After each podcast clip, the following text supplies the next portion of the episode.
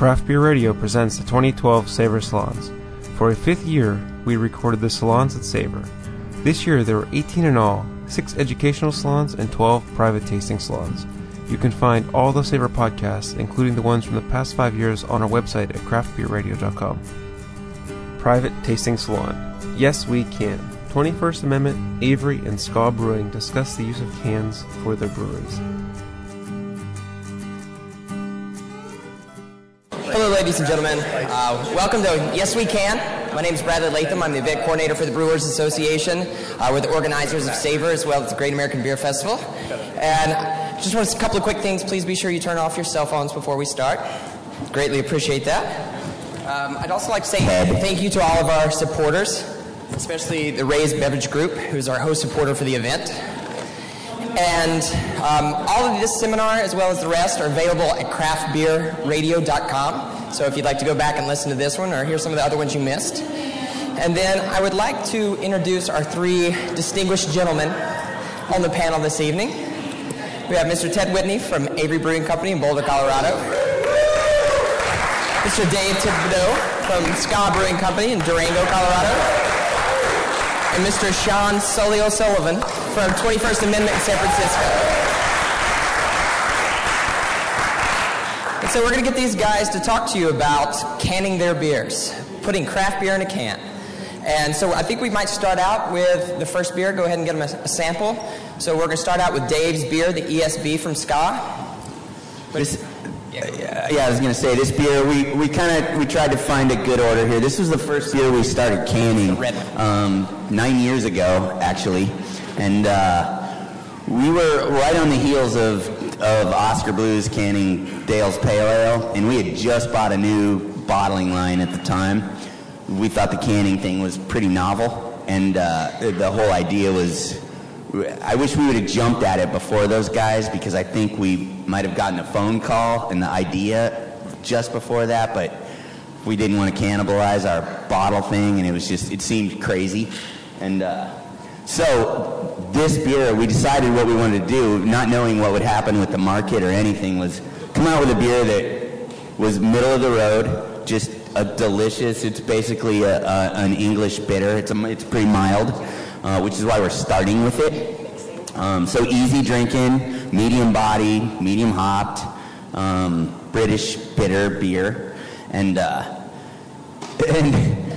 it served the purpose. We didn't make a big splash with it at all. In fact, a lot of people think we just started canning, even though it was that long ago.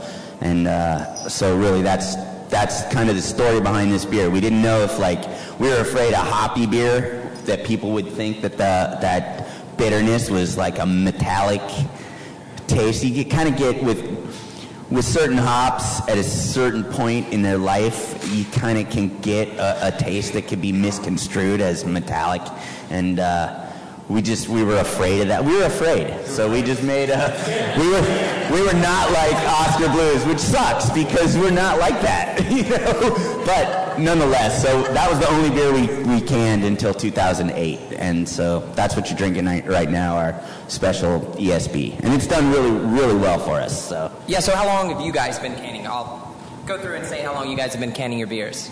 It's just been about a month. No, we started about 5 years ago. We had a little two-head canning device. We got it from Cask Brewing Systems, as kind of like the premier entry-level equipment that was available for us at the time. It kicked out a whopping 17 cases an hour in a little 500-square-foot brewery there in San Francisco. And it was like milking a cow. You had these two fillers, and then you had this seamer going on. And so the first two beers we started off with were just beers we just called literally watermelon wheat and IPA. And then from there we've taken it to a whole other level. So yeah, so about 6 years ago. We've been canning for about 2 years. We can 4 flavors. We can our Joe's Pilsner, our IPA, White Rascal, and Ellie's Brown. And so, good answer. You guys, thank you. You guys do bottles and can. How much of your business is in cans?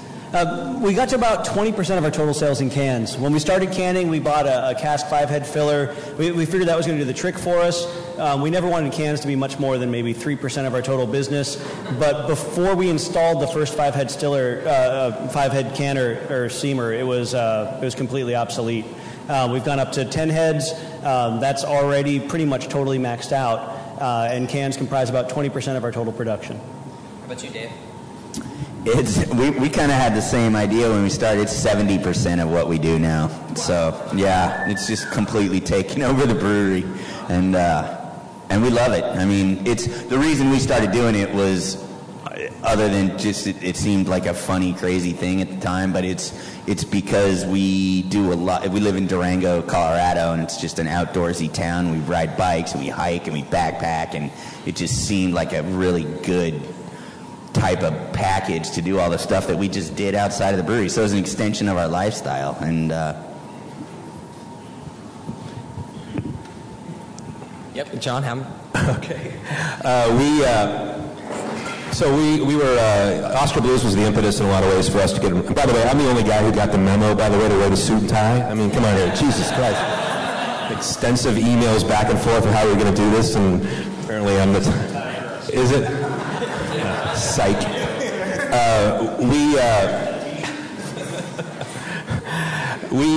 Where was I going with this? So we first started, like I said, about 6 years ago, and we planned. We never planned to go into bottles. We drank the Kool-Aid completely with the cans. I went out to Oscar Blues, which was sort of the impetus, I think, for all of us to get involved in the canned craft beer world, and saw what they were doing. And I had to tell people I was struck by lightning that day, and came back and told my business partner, the other owner of the 21A, Nico Freccia. I said, I got an idea. Let's put our beer in cans. And he said, that's the dumbest idea I've ever heard in my life. And literally, but then we looked into it, and you know, like we've all talked about, I'm sure, extensively, is that it's better for the beer, it's better for, you know, you can recycle it, the shelf stability is greater, you can take it places you can't take cans, all those things really were, and the other thing is that craft brewers had never really owned this package. It had been owned by the big breweries, and when we first started putting it in beer in cans, there was a little bit of pushback on it because people's first beers were probably a bad beer and probably came in a can. And we just have this saying, actually, where bad beer is bad beer, but canned beer is just a package. And so it took a little bit of education to kind of turn people around. A lot of taste tests have been done comparing bottles to cans, you know, blind taste tests, and there's really, it's undetectable. And so we chewed on that real hard at first, and we never looked back. So is 100% of your output in cans? Yeah, we like to say we have three sizes of cans. We have a 12-ounce can, a 5-gallon can, and a 15.5-gallon can. So it's all cans. So yeah. Ted, how about yourself? When you guys first started canning, was there like a stigma about putting your beers in can, or did the public take to it? It was something that we thought about. One of the reasons that we started canning, we got that little five-head filler, and we figured it was going to be a very small amount of our total production, was that we really wanted this to be a portable package for people in Colorado. So when you're doing a 14er, when you're floating a river, when you're out in the backcountry, you have something that's really easy to tote with you, an easy way to bring your favorite beer out there. But we never expected that it was going to be a major thing for us. It became a major thing very, very quickly, and it's not just because of the portability. What we ended up noticing was that in our 10, 30, 60, 90, and 120-day taste tests, hot boxed, cold boxed, wherever the beer was noticeably fresher in cans. So getting that idea across to consumers has kind of been it's been a very important thing for me, for all my sales guys. There has been a stigma that we had to break down. You know, a lot of people have been trained that sub-premium beers are always going to be available in cans. A lot of people say that there's always a flavor associated with cans. So much of it is just that you need to smell the beer, you need to get it out of the can and into a glass, but the actual beer is superior to what you're going to find in almost any other package. You know, it's a tremendously good package for beer. It's just a matter of how you're experiencing it, and that's incumbent on all of us to educate the consumer in such a way that they understand the beer's fresher, you just need to drink it the right way. So let's go ahead with the second beer, and is that the watermelon? That makes sense to everybody? I was a little bit vague. The aperture is smaller. You're not going to smell all of it. One thing we talk about a lot at work is that a lot of what you're smelling in the beer when you're drinking it out of a can is the actual lid. There is an aroma associated with the outside of the lid. There's no coating on the outside of that, so you're going to smell the aluminum out there. Inside of the can is a very inert environment for the beer to live in. It's just a matter of getting the beer out of that can into a vessel where you can actually smell it, really appreciate the aromas, appreciate everything that's going on, especially with these more flavorful styles that we all produce. So, Sean, this is your beer. Tell us about your watermelon wheat. Excuse me. So this is called Heller High Watermelon wheat beer. It's an American-style wheat beer that we brew with actually real watermelon juice. People's kind of initial reaction to this is watermelon beer. Huh. Their expectation initially is that it's going to be sweet and kind of like a Jolly Rancher, but we actually use the watermelon. It is a fermentable sugar, and it does ferment out. This beer was first brewed by Nico as a home brewer probably about, 15 years ago in San Francisco. And when we first started doing this, we would literally, I call it meeting the watermelon. We would have it be a stack of cases of watermelon. We'd cut them up and puree them, and we would add it to the beer. Now we've got a more defined process of using it, where we use actually a juice supplier. But it was interesting because when we first started making this beer at the pub 12 years ago, Nico said to me, Sean, why don't you brew the watermelon? I said, nobody's going to drink that crap.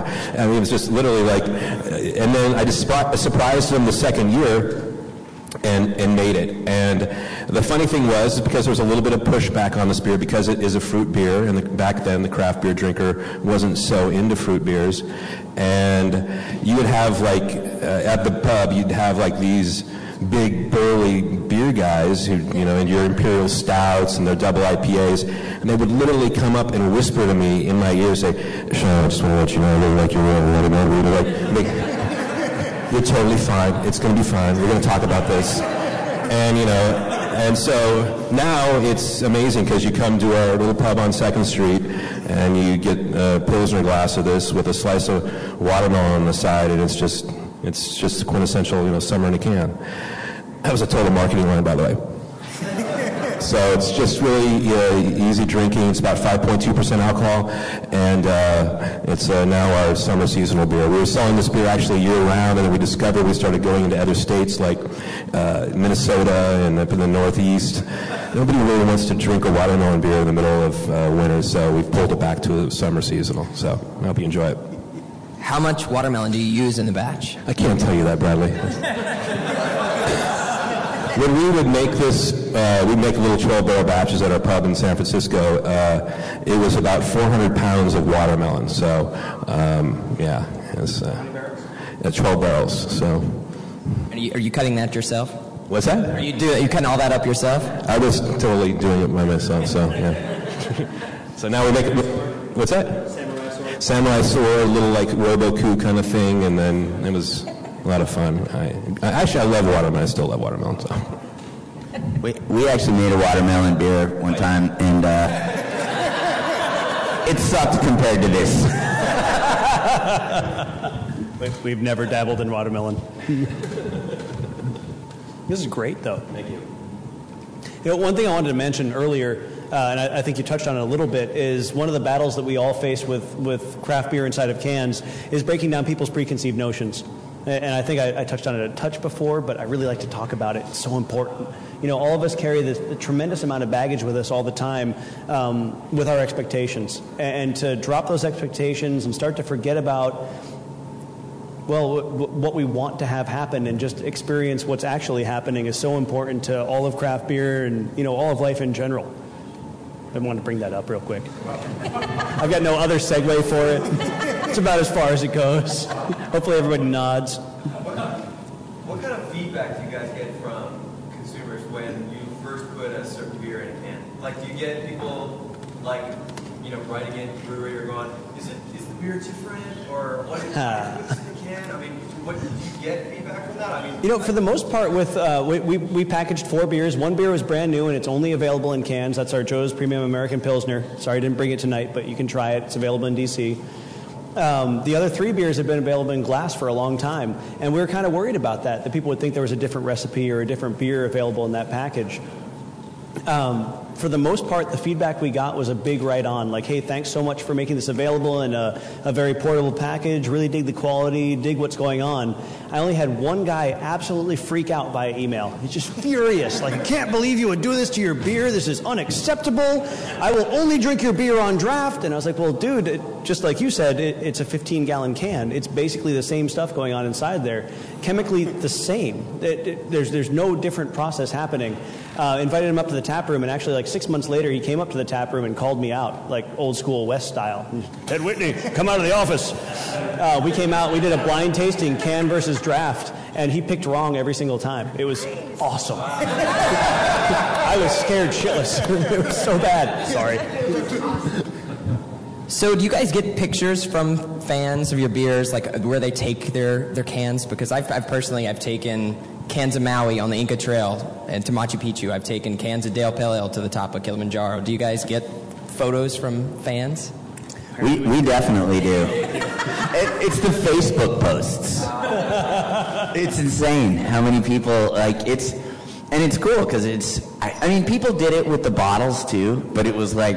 It was a chore for them to go through the process, which made it kind of cool. But with the cans, it's you see. I mean, I can't tell you how many summits our cans have been on. It's awesome. Yeah, I mean, just to echo that as well. I mean, it's kind of amazing. I mean, we'll have people that will want us to like.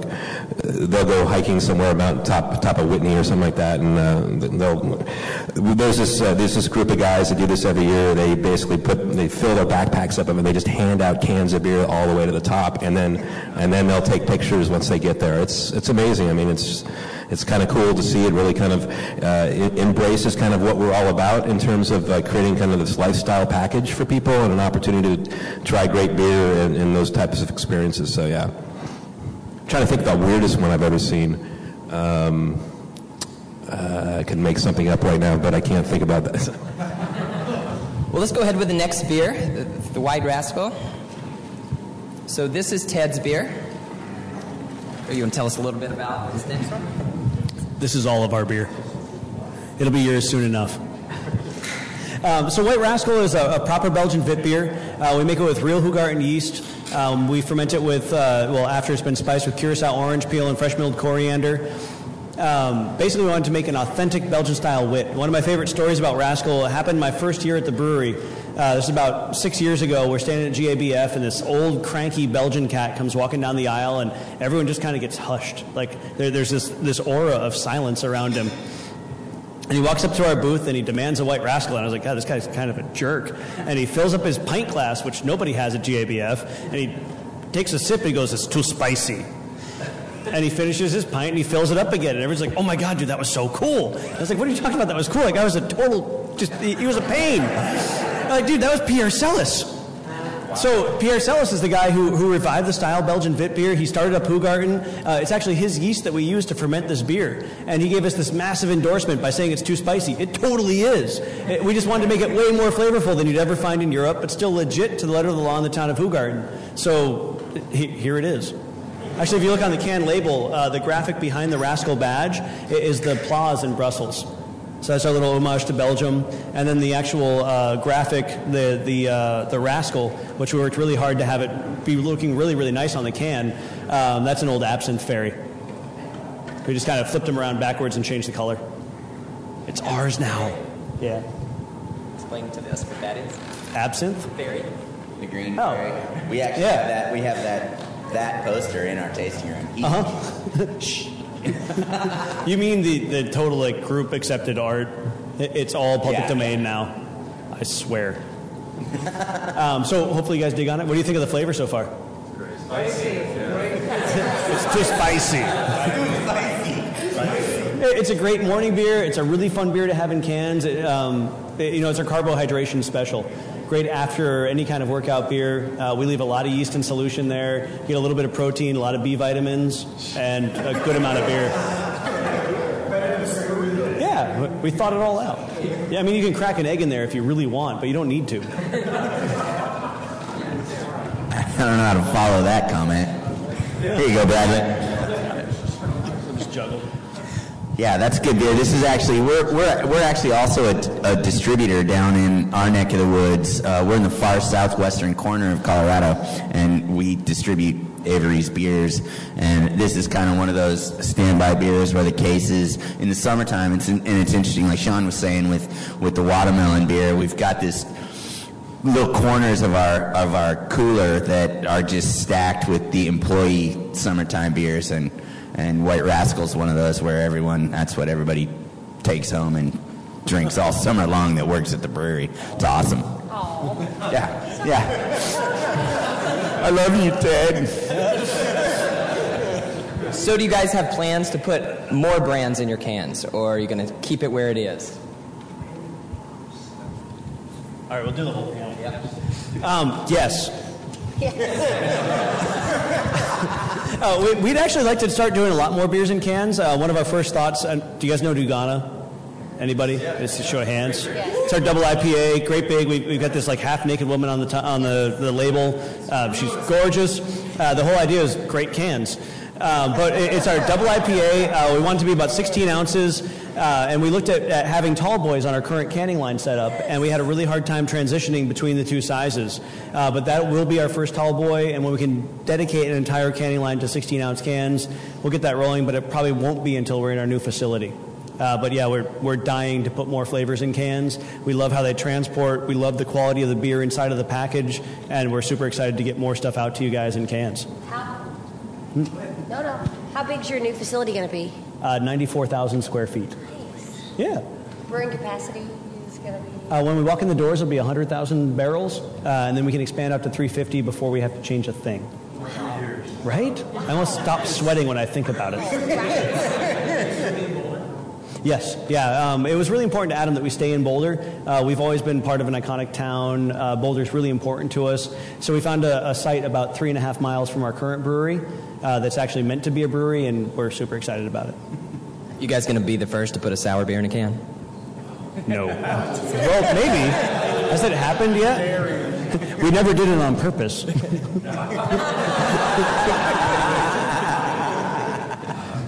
We don't have any plans to put a sour beer in a can, but there's a pH. Well, I'm not sure we'd want to. Maybe like Red Bull cans, maybe minis. We talked about doing demons in cans at one point. We're like, no, man, because someone would shotgun a demon and it would be horrendous. I'll call you the day it happens. Amen. Dave, expanding your product line in more cans? Thanks for the lob, Bradley. Yeah, we're coming out with a seasonal stout program, and coming out this fall on each equinox or solstice, we're coming out with a new stout in a can. So seasonal stout. So we'll have a autumnal stout coming out in September. And the first one is a mole stout, and it's actually got a milk stout base. And it's made with 3 different peppers and cocoa nibs and a bunch of different spices. And so every 3 months, a new stout in a can, all black cans, and they're all, it's pretty interesting. We tried to tie the idea of the beer with a different cultural aspect from someplace in the world, and the ingredients in there, and they're all tied to food, and it's going to be pretty interesting. So I'm not going to reveal what the other 3 beers are, but but yeah, another big thing is it's kind of like I'm sick of getting my July issue of Outside Magazine in February, and I don't like Christmas beers in September. So that's why we're coming out with the beer during the equinox or the solstice each time. It's got 3 months on the shelf, and that's it. So that's pretty exciting for us. I'm kind of excited about that. It's a whole new crazy program that we've been working on for this past year. So. Similar characters to the comic book setup? The characters from the comic books are in there, but they're taking a new twist depending on what the culture is. So the first one's our pinstripe guy, the CEO of the evil global beer monopoly, Rock Gutzon, and the skeleton guy, but he's all decked out in Mayan Mayan garb. So this first one. So yeah, and there's a bunch of ties and there's little hints around the can to what everything means. So it's a little puzzle. You know, we keep talking about we keep talking. They're going to be in all of our markets that we're currently in, and DC is definitely on the. If we do expand into a short list, and if we expand into more markets, so. Yeah. You mentioned something that I want to go back to, and you keep talking about how great it is for the consumer. Like it's lighter. You can. Oh, it's fine. I can project. Okay. All right. So you keep mentioning something. Hello. Okay, is this on? Hello. No, I don't think so. You keep mentioning something that I think is interesting, that it's easier for the consumer, like they can take it up to the top of 14 or whatever. But do you guys see a savings in like shipping costs because cans are lighter? I mean, does it save you fuel? Does it save you? I mean, is there a savings there? Absolutely. I'm assuming everybody here, you can put about 110 cases on a pallet versus about 70 cases of glass. So we're able to put more on there than we would if we were using glass. Yeah, and that's so you see the savings in terms of transportation and also the handability. You're not as apt to have as many maybe issues with moving the glass around in the brewery as you would maybe that you wouldn't have with cans. So yeah, absolutely. Sean, what about your brand portfolio? Are you going to keep it the same, or you have anything in the future? We're not doing anything different ever again. No. Yeah, just drink the watermelon, please. My son needs to go to college. He's only 9. My son actually the other day said to me he prefers wine over beer, and I looked at him like, what? Anyway, so yeah, we are. We actually had this series called the Insurrection Series, and it's where we put 4 packs out of. It's an occasional series. You've maybe seen it. We're going to try one of those beers from the series called Monk's Blood. And we've done a Hop Crisis, which is a double IPA. And we have a new one coming out. We actually did a collaboration, our first collaboration with another brewery, with Jamie Floyd from the Kassi Brewing Company, called Allies Win the War. It was a beer, actually, it was based on sort of a couple of recipes that Jamie and I had brewed together, or independently, actually, when we worked for Steelhead Brewing Company way back in the day. And then kind of had fun with it and added some dates from California and some hop varietal from Oregon called Falconer Flight. But anyway, so we're doing, we're sort of getting outside the box with the next collaboration. We're doing an oyster stout, actually. It's a beer that we've been brewing for a long time at the pub, and we're going to package it, and we're doing it with this company called Hog Island Oyster Company, which is up in the Tamales Bay area, just north of the Bay Area. It's a wonderful little place that has, it makes amazing oysters. They bring in varietals from France, and they've just kind of pushed the envelope in terms of supplying the good food community with oysters. And so that is due to come out at the end of this year, and that'll be in the 4 packs that we have, and also on draft as well. And the base beer is basically, it's somewhat of an oatmeal stout, and then we did this a long time ago. We would make this beer, we would just get these oysters, we eat the meat, we reserve the brine as well as the shells, and then we basically use the shells and the brine in the boiling process. And the idea is that both calcium and salt are necessary ingredients in the brewing process, so you have the salinity from the brine, and you have the calcium from the shells, and those sort of, they will infuse into the beer. The idea, though, the thing about oyster stouts is that you don't want it to taste fishy. You kind of want the sort of background, and that's why we eat the meat. So when we make this beer, and for a long time we would have these shucking parties at the brewery, and then Hog Island was nice enough to open up a restaurant just down the street from us, and I would just take our 5-gallon buckets down there, and they fill them up, and we take them home. So it'd be a lot of fun. So we'll see that in December or January next year. So while you got the microphone, let's move on to the next beer. I believe it's yours as well. So Sean, I think this is your Monk's Blood, correct? Yeah, that's the Monk's Blood. That's it there. No, the other one that says Monk's Blood, yeah. So this...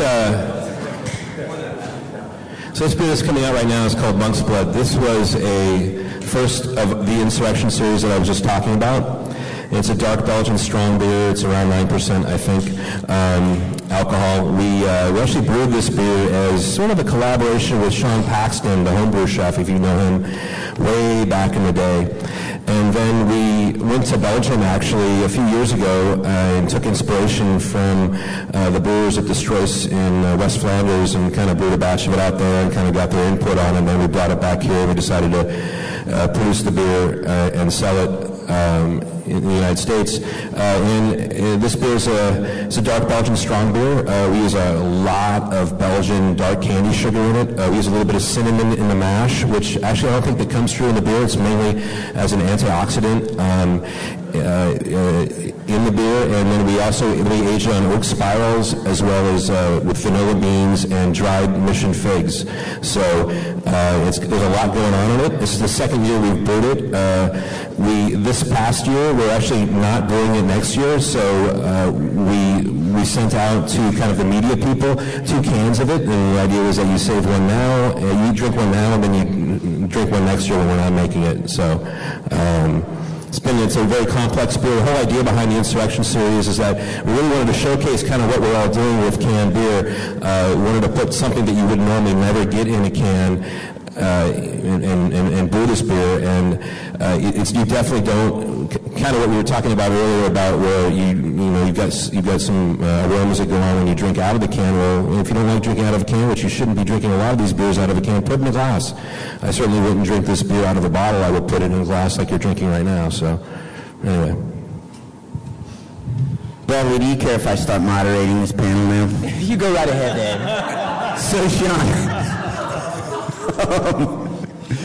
That's an interesting thing, because when you cellar beers, and this tastes like a very cellarable beer, a lot of different changes take place, and I think a fair amount of that change could be due to some ultraviolet light, and I'm curious if what you think about actually cellaring a canned beer.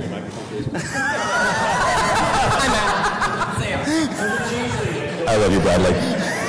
You know, that's a good question. Thanks, Dave. I think that it's an issue because it never comes up, because this whole can craft beer idea is really in its infancy right now, and I think that it will be interesting to see what happens, with a beer like this or Oscar Blues with their 1050, which is an imperial stout, and other strong beers that are out there. You never know. I mean, honestly, I think my mind is telling me, Sean, it's going to be better because of the light issues are not apparent with a can, and certainly the seals are tighter than you would have with a cap on a bottle. So I'm feeling good about it. So have you guys got any press strictly for your beers being in cans? Me? Yeah. No. No. Well, we're trying to think of something really cool. That Maxim. Yeah. Dave, go nuts. Seriously, not a whole lot. The press has kind of left the whole canned beer issue alone. I shouldn't say entirely alone, but yeah, I got nothing. It's actually the only press we get. We were just listed as one of the 10 best canned beers in Outside Magazine, this current issue.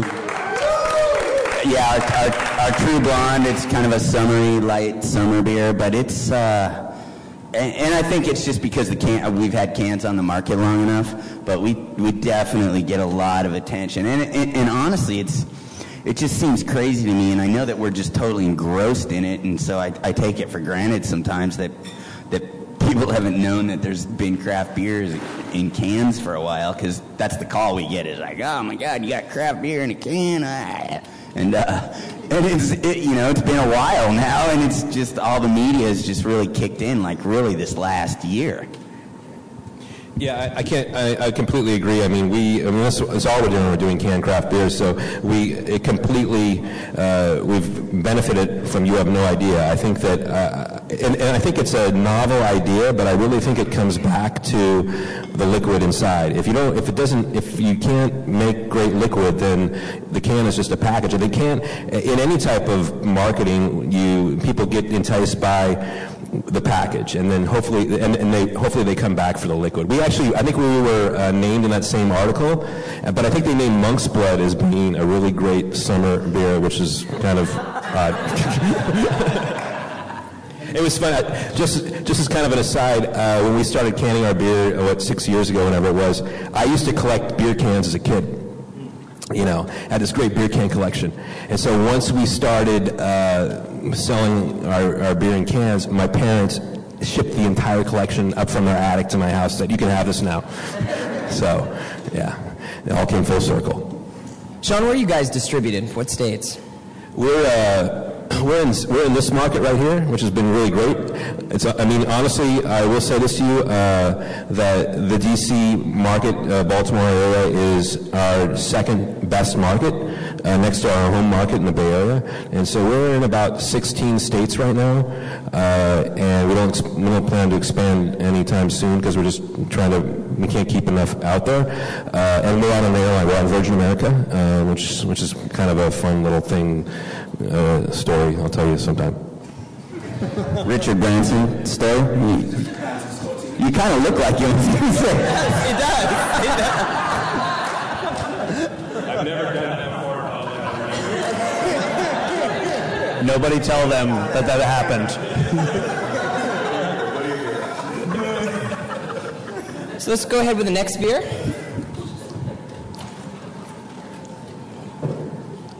Dave, thanks for the talk about just like the quality of the beer inside. I mean, that really is what it's all about. The package is almost irrelevant. It's just the quality of the beer. That being, sorry to waste your time. I really think it is just like a real novel idea right now, and I think it's never going to go away. I think that it was interesting when I think the big breweries got involved in it, like New Belgium and Sierra Nevada. And now Sam Adams apparently is about to do it. I think I'm just going to talk really loud. That I think that when you saw those breweries enter the marketplace, I think that you're going to see this package for a long time. So I'm excited. I really am. Dave, tell us a little bit about Modus here. So this is basically has taken over as our flagship since we came out with it in 2008. American-style IPA, pretty hoppy, citrusy, piney, hops in there, 6.8%. It's hell yeah. It's a pretty bitter beer, but it's got a lot of flavor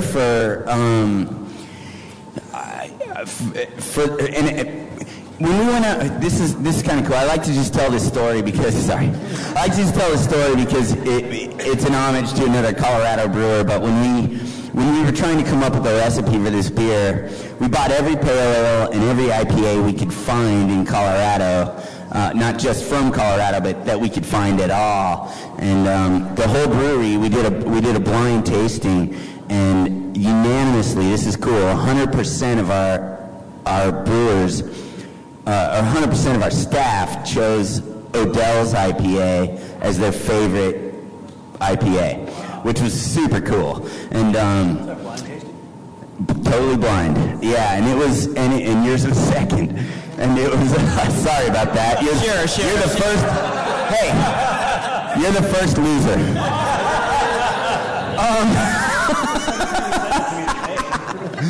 No, but then we spent like another month sitting around talking about, what did we like about it, what do we want to do different, and, guessing on what their ingredients might be, whatever it is, and this is what we came up with, and, a big part of it was the color. We wanted a nice orange hue to the beer, and we wanted pine and citrus in there, and when we actually brewed it, I was really, really nervous. It's the first beer that we spent this much time and effort thinking about. We usually just come up with something and throw it out there, and that's what it is. And that's all there is to it. And this one we spent a lot of time on, and I tasted it, and I was just like, this is amazing. You know, it was it to me it hit the mark. In fact, it was too hoppy for what I thought everybody was going to be into, and I was definitely wrong there. And now it's a third of everything we sell, and we always have at least 12 beers in a package at any given time. So, have you guys come across any logistical challenges when you decided to start canning? Thanks for the in-depth answer. Appreciate that one. I'd rather not comment. Yes. There's so many challenges. Cans are such a precision package. The seam is like a masterpiece of engineering that I never had any respect for before. You know, you just drink out of the side and everything's fine. But the actual seam and the way that it's basically a weld, it's a hermetic seal, and it's a perfect atmospheric block, and there's an incredible amount of engineering that goes in there. But the tolerance is... You totally took mushrooms, didn't you? I love boomers. We're going to hang out later. Come on, San Francisco, let's party. Five Colorado boys. There's so much going on in that seal. I mean, the amount of precision that goes into actually crimping that beer the right way is astounding. It's frustrating and it pisses you off. But once you get it right, it's incredible. And it took us for goddamn ever to figure it out. But once we did, you know, it was really important to us that when we released cans, they'd be absolutely perfect when they go out to the market. And boy, did we throw out a bunch of cans. It took us a long time to get everything dialed in. We actually had to reprogram our canning line. We hired a company to come in and redo all the software for us. And once that was done, we've been very, very happy with the finished product. But in the run-up to that, we had to send guys to school in Chicago. And, I mean, we had to re-educate our staff. It took a minute to really get that dialed in. But we're very, very happy with the finished product now. So, yes, it was a pain in the ass. The beers were... Those guys aren't here, so I'm going to go ahead and say it.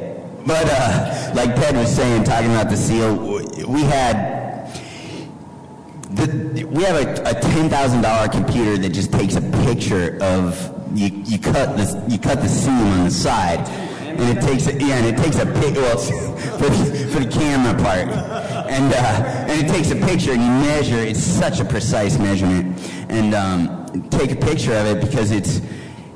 We had, and this happened to us a couple different times, the first time it happened, if they're going to leak, you don't know it for a day or two. And as soon as the temperature changes or something, it starts leaking out of there. And I think it's something, honestly, I know we're kind of supposed to touch on the future of canning and stuff, and I think, you know, it's an accessible package for a lot of, like, smaller brew pubs and stuff to get into that can't afford quality control measures like that. And you might be doing stuff with your cans before you know what's happening. And the first time it happened to us, we shipped out like 3 pallets that we realized it was leaking. And I called Dale at Oscar Blues. And I was like, "Fuck, Dale! We just shipped 3 pallets of cans off, and it turns out they're leaking." And he's like, "Dude, we just dumped the whole fucking semi." Don't tell him I said that. Yeah, I didn't say that. But it's true. And, yeah, I mean, it's crazy. So it's... the commitment to quality inside of the industry. It really is. And I, for the sake of us all, I hope that all the smaller brewers that get into it never take that for granted, because it's just so crucial, and you just can't let that get out and into the market, because it's a PR. I mean, thank God, like, the consumers that are into craft beers are understanding, and they know we're a fledgling industry and we're growing and there's challenges, and they're the same type of people as the brewers are, and they're passionate and they get it, and as long as you handle it from a PR perspective in a friendly way, and you make it up to the consumer, then they're always like, actually, they become more loyal than they already were. And thank freaking God that's the way everybody is that's drinking craft beer. But it's, I hope it just never gets to a point where it's just shit going on all over the place. It's so true. I mean, when we had a little two-head filler, and we had some other people operating one time, and I remember coming back from lunch one day, and the set screws, I mean, on the seam they were rattling around, and literally, there's a thread here that's that machine, it's the seamer. It's just, you get that thing, and you literally are like, what the hell is going on here? Because I mean, to see, she just had a seamer demonstration, but to see what goes on here is just, and we had the same problem when we first started doing it. We had leaky cans, and you'd sit there and they would float, and you had no idea what was kind of going on. It's just, I mean, but you know, to the craft beer enthusiast, I mean, they are forgiving. They'll say, hey, I got a half empty can of beer from you, and oh really? Exactly. So great. It's great for that, but it definitely, because of this is in its infancy in a lot of ways. Those challenges are out there. It's incumbent upon us all to stay vigilant and make sure it happens. So, all right, let's move on to our last beer here. This is the Avery IPA. Tell us a little bit about this one, please, Ted. This is my favorite beer on earth. I actually never ever name a favorite beer. That being said, like 70 pounds of the 140 pounds of aluminum in my recycling bin are this. Just saying that. We made a really hoppy, very, very aggressive IPA in 1996. And here we are a bunch of years later. I can't even do the math right now. I'm so nervous. Thank you, Dave. 75 years later, taste this. We're very well established. So IPA has been around for a minute. It's been a very aggressive style. The first year that Adam made IPA, he put it out into Boulder in draft format. It was draft only. We had some bombers out there, and they were hideous. The label was terrible. Adam was really, really young, and he'll agree with me. He'll be so angry about it, but he'll agree. It was the best I could do. And he did. He put the beer out there, and we actually had more return to the brewery than we actually sold that year. We were like, this is undrinkably bitter. What'd you put in it? It just tastes like hops. And he was like, well, yeah, it's supposed to. It's an IPA. And they're like, it's a what? And it went on, and we just kind of stuck to our guns. We really, really loved this very hoppy, aggressive, dry style of beer, and we made it work out. So we put it out in bottles, and it's been our flagship beer for about the last 7 years now, which is really awesome. It's been our number one seller. We're huge fans of the style. It's very important to who we are as a brewery, that it's aggressive, it's very much in your face. It's, in my opinion, extremely well made. I have a lot of fun drinking it. A blend of 4 different hops. We use Northern California Brewers Yeast 1096 for all the nerds out in the crowd. It ferments down to about 1056. Sorry, it's been a long week. It ferments down to about 2.1 Plato. It's extremely dry, but we really want to showcase the floral character of hops. It's not just about blowing out the back of your head with bitterness. It's about being able to taste the floral character of everything that's going on in there. So hopefully that comes across for you. What I was really excited about when we started canning is that the beer stays so much fresher in cans. And so like I said earlier, we do hot box and cold box tastes at 30, 60, 90, 120 days. And in every single taste, the IPA is fresher. Every single time. In a blind taste test, we'll always pick this beer out from a can because it's so much more intact than we see in our bottles. In our bottles, we're getting down to about 27 parts per billion dissolved oxygen, which is extremely low for the industry. And I don't want... You guys are cool with that. Inside of our cans, it's about... Are you saying we got high? Nothing. just saying, that's it. Inside of our cans, we're about 25 parts per billion dissolved oxygen, which is way better than we ever thought we'd have. We're super excited about it. It should come across as very, very fresh beer for you guys, and I hope you dig on it. Does anyone have any questions for these guys?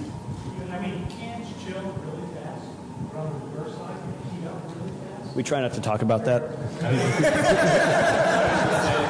So you'll notice there's some koozies on your table. Feel free to take those home. Very high thermal mass. Well, it's actually something we deal with a lot. So you were talking about beer cans can heat up very quickly, and they really can. One thing we write into all of our contracts is that we have refrigerated transit and refrigerated storage at all of our distributors. That being said, there are a couple Whole Foods out there and a couple of, I shouldn't call out any retailers, sorry. Love you, Whole Foods. You're the best. There's nowhere else that I shop, I swear to God. But there are a couple people out there that will have warm beer on their floor. And it's something that's a big red flag for us. We really want to see that beer refrigerated all the time. Even more than dissolved oxygen count, temperature has a huge role in how beer is stored. If you can keep beer cold, it stays fresher for an incredible amount of time. So yes, beer in cans has a lower thermal mass. It'll heat up faster, but not so significantly that if beer is stored on a floor inside of a liquor store, there's going to be a difference between glass and cans. Fair enough. That get it? Awesome. Anyone else have a question? You guys kind of touched on it. What do you see with the future with cans? You think it's going to take over the world or? Space beer. Space beer. It is space beer. No, I think that it's obviously you're seeing some of the bigger boys get involved in this segment, and I think that that's going to be the evolution. I think that more and more breweries are doing this, and I think that the biggest hiccup for a lot of the larger breweries to kind of get involved in this package is the fact that they've because they've invested so much capital and time and energy into the glass lines, the bottle lines. So I think you'll see more and more smaller brewers getting into it. I talk to people, every week about, hey, how do I do this? What do I do? How do I make this work and all this? So I think it's going to continue to grow. I mean, it would be nice right now. I think it's kind of it's like we're this year's model in some ways, I think, and which is kind of fun, at the end of the day. And I think that, again, it's going to come back to the liquid in the package, and I think that it'd be kind of a neat time when glass and cans can come together, and kind of just and you won't really ever think about it. Like, we won't have this. This is great that we're doing this. Honestly, it's fantastic that you're all here right now having this conversation with us.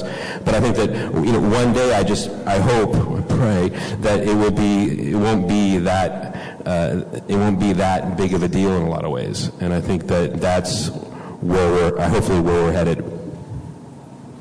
It's kind of funny to think about that, because if you look at all the big brewers, they're just in every possible package. And we considered, when we first got into cans and it took off really well, just switching entirely to cans. And why did you do that? I'll tell you. It was me.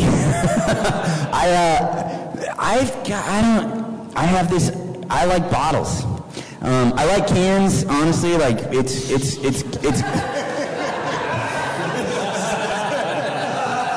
I can't get away from them. And honestly, we've done the one beer that we do brew and.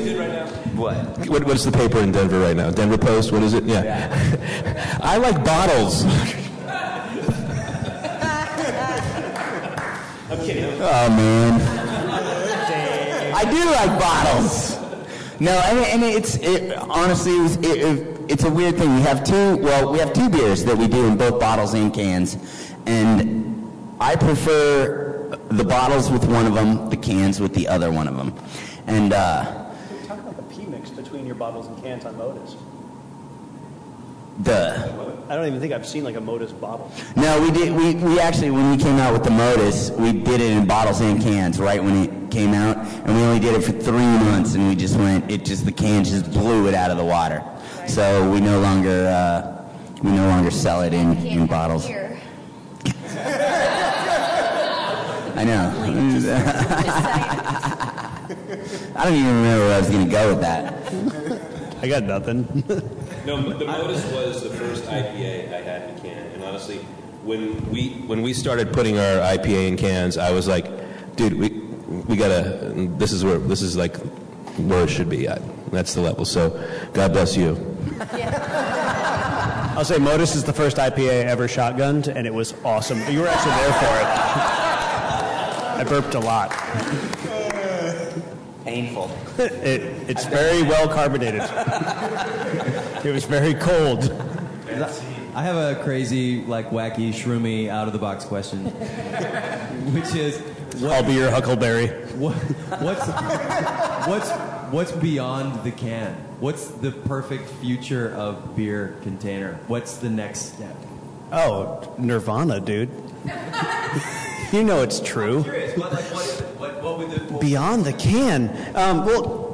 So much of the can for us was the portability of it, the ability to get craft beer out to where you are. So, you know, for us it was running up the sides of Long's Peak at 5:30 in the morning to get up there by noon to crush an IPA six-pack to roll back down and hit the car by 4.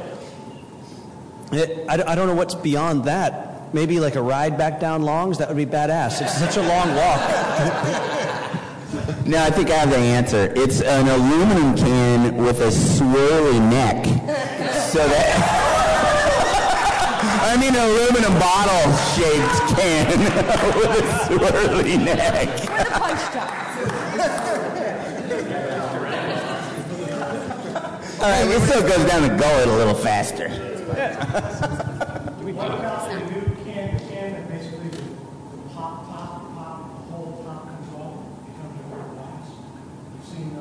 that's I think Oscar Blues is getting into that, so you can reseal. Yeah, he was asking about a the silicone lid.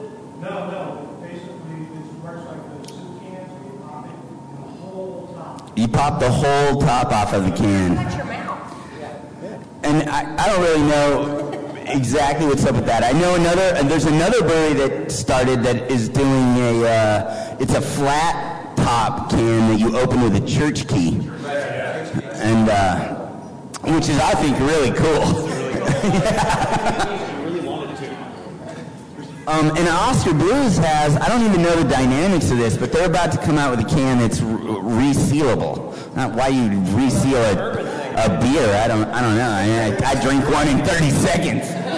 Like, don't bother resealing that. I'll drink it. I know that Oscar Blues is doing the resealable bourbon can. But because you shouldn't drink 12 ounces of bourbon at once. I mean, you can. I'm not going to stop you. But, like, dude, get a ride. I think it's a great idea. You know, like I said, it's the aperture that is actually messing up the beer. So much of the flavor that we experience in any craft beer is going to be through our noses. And if you can't smell the beer as you're bringing it into your mouth, you're going to lose a lot of that sensation of flavor. That being said, I'll drink out of a can any time if I need to. But I'd much rather drink out of a glass. I'll still shotgun an IPA. I love it. You can taste it on the burp. It'll be there. It's always there. Yeah. Tomorrow morning. It'll always be there. All right, you guys. I think that's all we have time for this evening. But thank you for coming, and thank you to our panelists.